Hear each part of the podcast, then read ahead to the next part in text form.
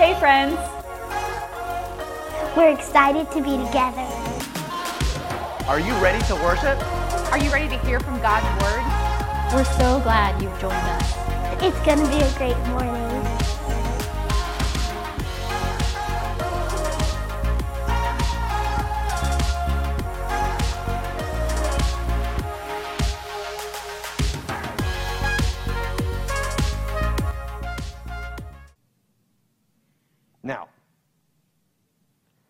Can we do more? Absolutely. I won't fight you on that. I, I would agree with you. Can we do more? Of course, and we need to do more. But listen, I don't think I personally know any pro life people who are not also pro women. I'm not saying they're not out there. Maybe you know some yourself. There are some people who need a lot of work in this world. I need a lot of work in this world, come to think of it.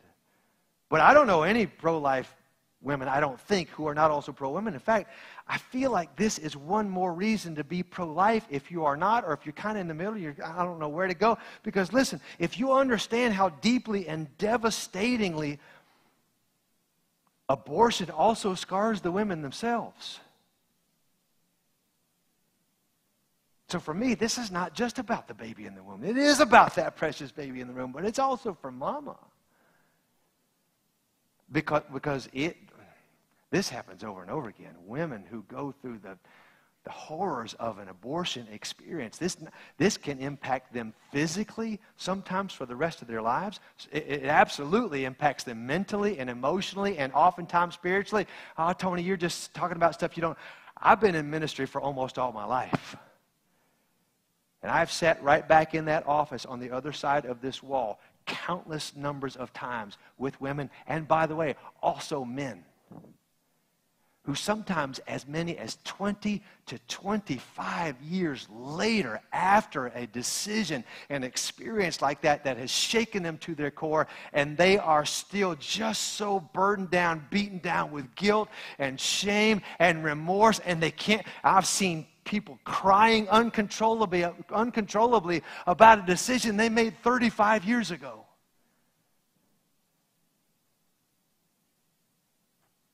And by the way,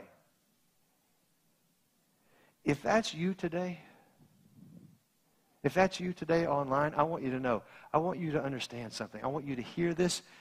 If you don't hear anything else today, I want you to hear that I am not only serious about life, we here at Morning Star Church are serious about grace.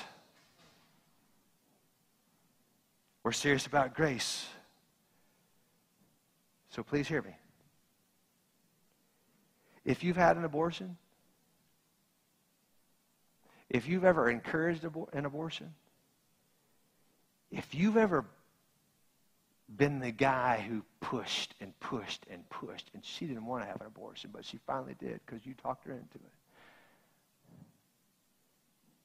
If you funded an abortion, I want you to hear this loudly and clearly. I want you to understand we have grace for you. We have love and compassion for you because we have to among other reasons. We absolutely have to because there's not one person in this room, there's not one person watching online who doesn't have at least one thing, one moment in our past that we don't like. There's not one person among us that doesn't have one thing in our rearview mirror that we don't hate. So we have grace and mercy for you. But let me tell you something that's even more important and even better than that. I'm telling you, Jesus has grace and mercy for you today. And if you will just ask Him this morning, He will forgive, He will show mercy, He will heal the inner parts of you that you thought could never be healed. He can do that right now. In fact, you don't have to wait for the end of the service, some altar call, as we used to call it in the church where I grew up. You ask him, he can do that right now for you.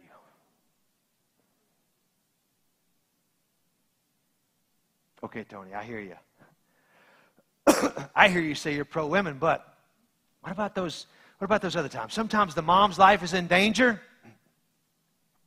Sometimes abortion is just absolutely necessary because the mom's going to die. And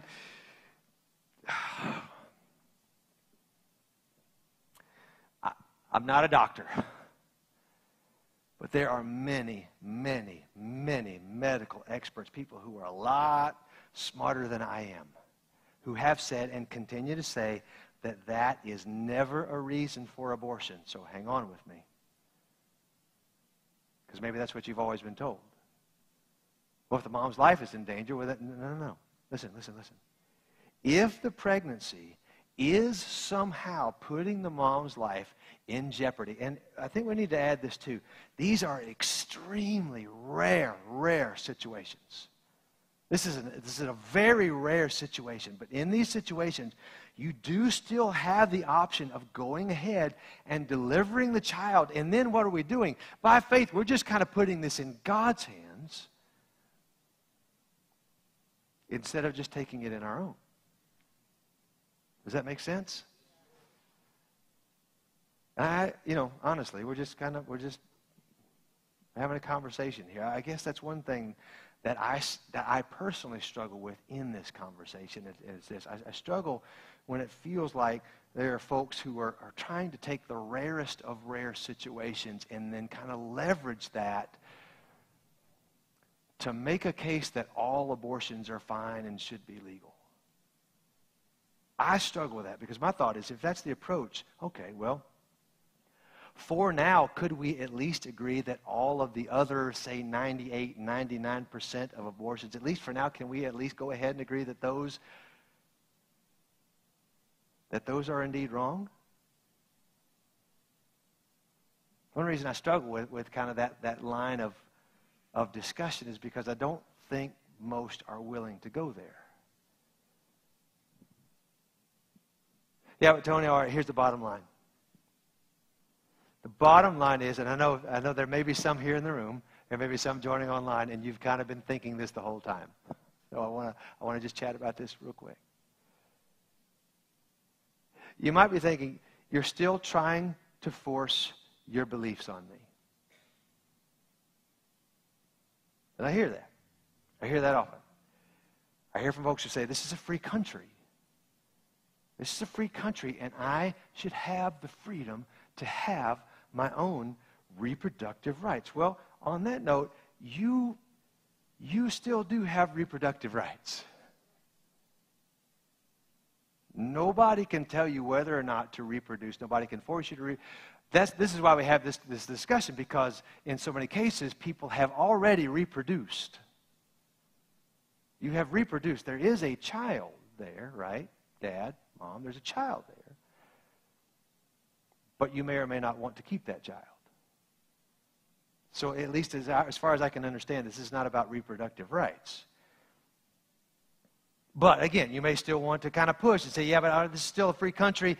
And as a free country, you have to let everybody believe what they're going to believe, and you have to let everybody kind of live their life as they want to live their life. You can't control this. You can't force people, because again, this is a free country. I can see, I totally understand why you're saying that.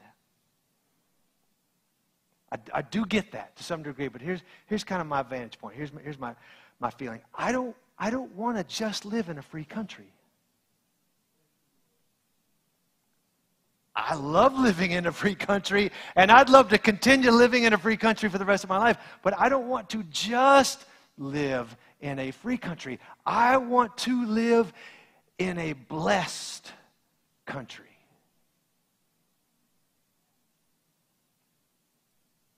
And those are not always the same things.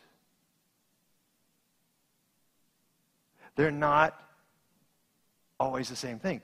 I want to live in a nation where God's favor rests. I want to be in a nation where God's hand of blessing is on us. And I, I am just convinced to the deepest part of who I am. We will not continue to be blessed here in our country, the United States of America. We won't continue to be blessed indefinitely if we continue to defy God's standards of living.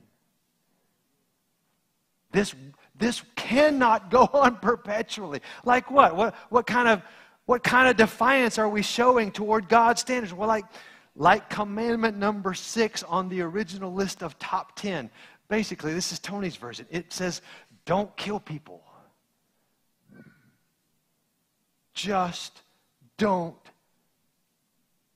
kill.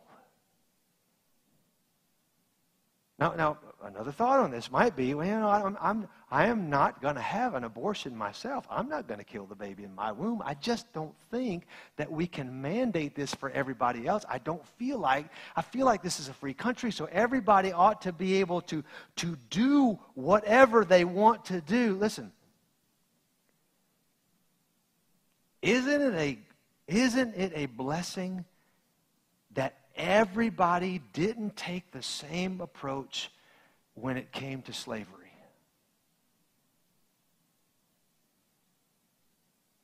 This is tricky ground, I know, but I want you to, uh, let's, let's, let's put on our thinking caps. Let's really, really think through. Isn't it, is it, thank God, thank God, everybody back in yesteryear America didn't kind of have this, this idea of, you know what, I'm not going to own a slave. I would never ever own a slave, but because we kind of live in this free country, we need to we need to make sure that everybody else can do other things. Thank God there were at least a, a small group of people who couldn't buy into that ideology. And, and that they wouldn't they wouldn't go there because we, I think, especially right now, we, we all would say that is absolutely a reprehensible mentality. If anybody had the idea, like, I would never do it myself, but I'm not going to tell other people that they can't. Now, you might also say, yeah, but, but here's the difference. This is apples and oranges, Tony. This is not the same thing because slaves were human beings. You might say slaves were people with dignity and with value and with worth, and they were made in the very image and likeness of God Himself. And I would say, absolutely, that's right. You're right. And this is part of what is just so disgraceful about this piece of our country's history. However, if you're, if you're thinking this is apples and oranges, it's kind of got back to the clump of cells thing, right? Yeah, yeah, African Americans who were enslaved, they were, they were real people who were being mistreated and just, just beaten down. And we're, remember, remember, back then, a lot of people didn't think so. Can you, can you kind of transport back in time in our nation's history, as hard as it may be? But back then, again, as disgraceful as this is to admit, the prevailing opinion for many back then was that African Americans were also not real human beings. Somehow that it was, it was kind of like Jewish people were seen back in Nazi Germany, Germany, that they were somehow less than a real. It took legislation here in this country, sad to say, to even see African Americans as three fifths of a person. Again, hard to even imagine that happened in this country. But African Americans in our history, Jewish people over in Europe, their history is that they were seen as less than human, something like, like subhuman. In other words, not real people. Just like a lot of people see unborn children in our day. And boy, if, if we can't take lessons from our history, that that kind of thinking just leads to terrible atrocities. Now, thankfully, regarding slavery in our country, there were people, there were people, not many, but enough, thank God, who, much like their Creator, much like our Creator, saw the indescribable worth and value of others who were being severely mistreated and trampled on, and they had to push back. Back then, it was also a matter of life and death. There were some who had to fight the fight for people who couldn't fight for themselves. There were some who just felt compelled and could not rest because they knew they had to fight for justice. And of course, if I'm understanding God's word, of course, that is what God would want out of any nation. You see this all throughout the Old Testament. God saying things like this God saying, You better defend the cause of the weak. God saying you have to defend the cause of the fatherless. You have to maintain the rights of the poor and the oppressed. You have to run to the rescue of the weak and the needy. Watch this. You have to deliver them from the hand of the wicked. Proverbs 24. God says, rescue those who are unjustly sentenced to die. Save them. Oh, this, this, this sobers me because I know I haven't done enough in my own life. But I hope it sobers all of us. Don't excuse yourself by saying, Look, we didn't know. For God understands all hearts and He sees you. He who guards your soul knows that you knew. He will repay all people. All people. As their actions deserve. Proverbs 31. You have to speak up for those who cannot speak for themselves. Little baby in mama's womb has no voice. No voice. You have to ensure justice for those who are being crushed. Yes, speak up for the poor and the helpless and see that they get justice. Somebody say justice. Here's one thing I love about our church. I love this about Morning Star. Among so many things, there are so many people in this congregation.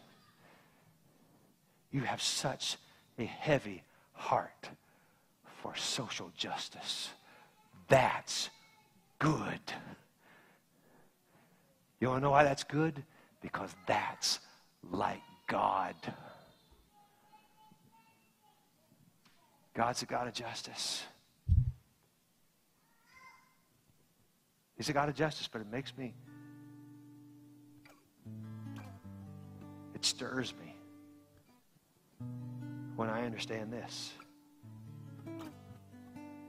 It makes all the sense in the world to me that justice should start with the most vulnerable amongst us. Does it end there? No. But shouldn't it start with the most vulnerable? And no one, no one is more vulnerable and defenseless than an unborn child. Do we still have a lot of work to do? It, it, with, with justice of all kinds. Yes, got a lot of work to do. Boy, I don't know if you, did you guys see the tragic, tragic shooting this weekend in, in, in Baltimore? Racially charged, just racial hatred running, running amok.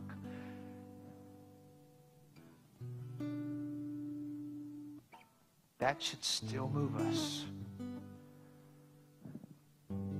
That should still stir us to action remind us we still got a lot of work to do in that realm of social justice and in all.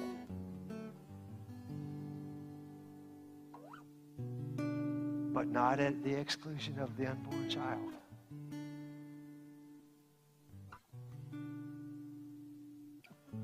Pray with me. Lord, I, I know that um, Some of these last few scriptures I just read are heavy. But they are your word. And I, have had some people even check me on this. Some people have said, you know what, but, but that was for another people. That was for another time. That was for Old Testament Israel. They were a theocracy. The United States of America is not a, theoc- a theocracy. Okay. But Lord, here's, here's what I see in your word. We, we, we see this over and over again that it really doesn't matter because you didn't just punish Old Testament Israel when they refused to do things your way. You, you punished all nations.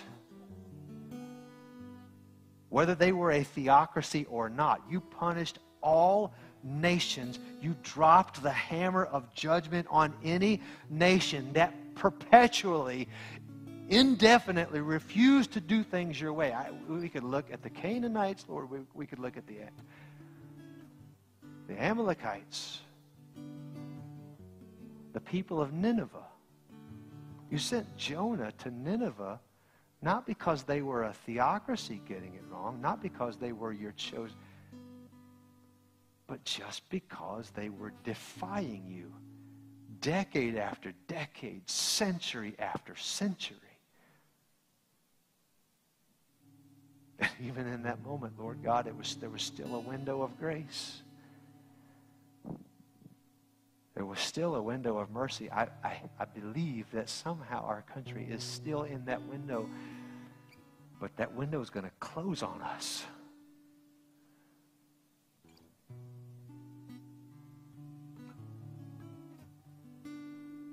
That window is going to close. So stir our hearts, Lord.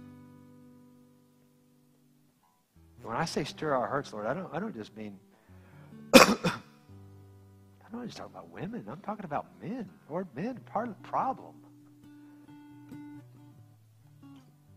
We have so often been the ones to might get a, a woman pregnant, a wife, a girlfriend, or maybe not even somebody that we're in relationship and just vanish. Just walk out, just disappear. Leaving that gal all by herself to fend for her. So that's wrong. That's wrong. We as a, as a, as a church, as Christ followers, Lord, I don't, I don't think the accusation is accurate at all. This accusation that, that we only care about babies in the womb, and we don't care about them once they enter the world. And I don't, I don't, I don't think it's right that, that, that somehow we don't care about women. But God, that just tells me if there is some kind of sentiment out there at all, we, we need to work doubly hard to overcome it. Let the church step up and remove all doubt we care about babies. We care about toddlers, that we care about elementary age children, teenagers. That we care about women. You care about them, Lord. You care about them.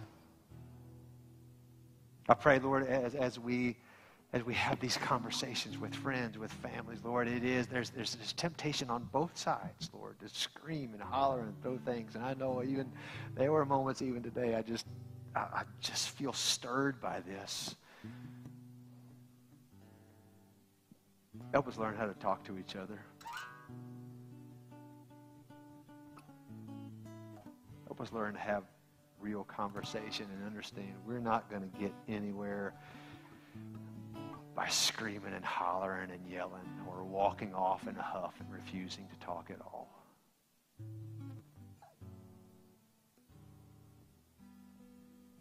And God, I, I, I, pray,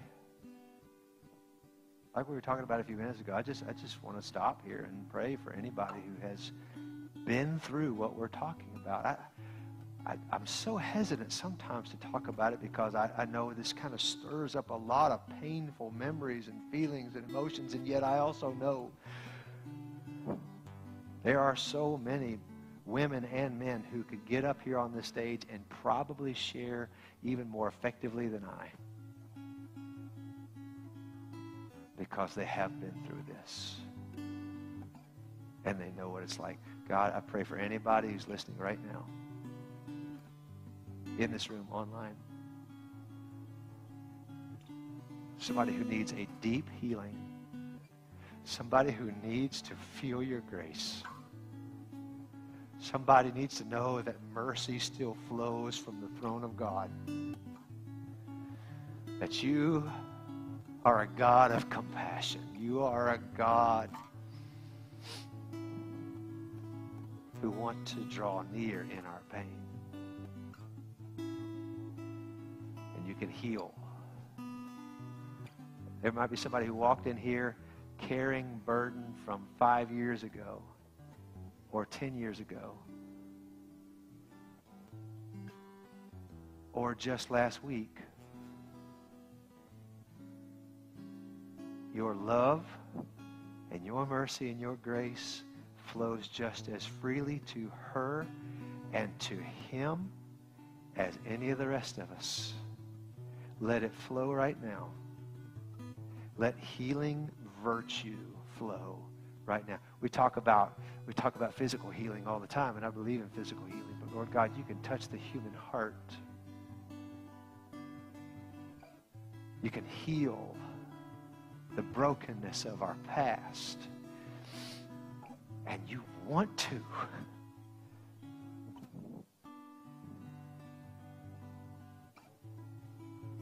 Let somebody walk out of here today healed. In the name of Jesus.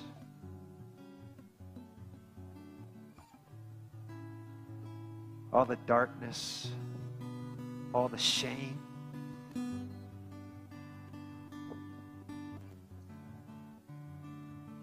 the guilt, the condemnation, the fear. And if anybody finds out, Lord, let them be free from those chains. Somebody online, by the time they log off today,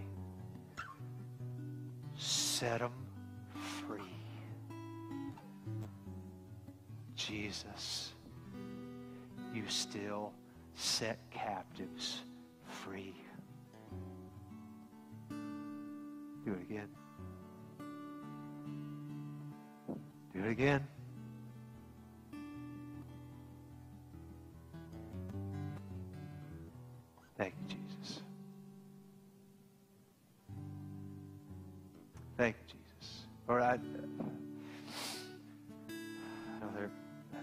Sentiment of go ahead and wrap this up, Tony, but I. I pray, Lord, that someone would have the confidence and the assurance right now that that that little that that little unborn child isn't lost forever. That little one is with you right now. That little one is in your presence. Healthy, whole, and waiting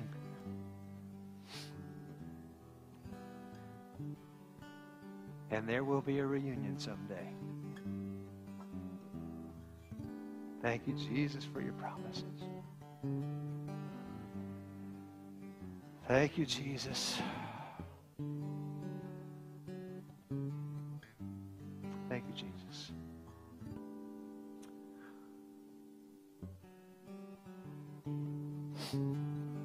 Amen.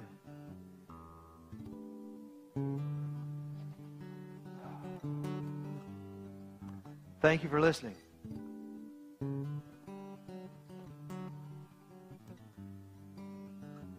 Least I think you're listening. You didn't walk out. Thank you for not shutting it, it, this off if you're still with us at home.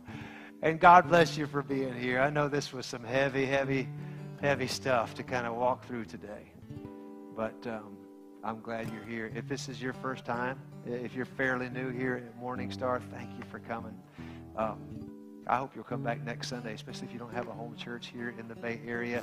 You have one now. You really do, because we love having you with us. We really love having you.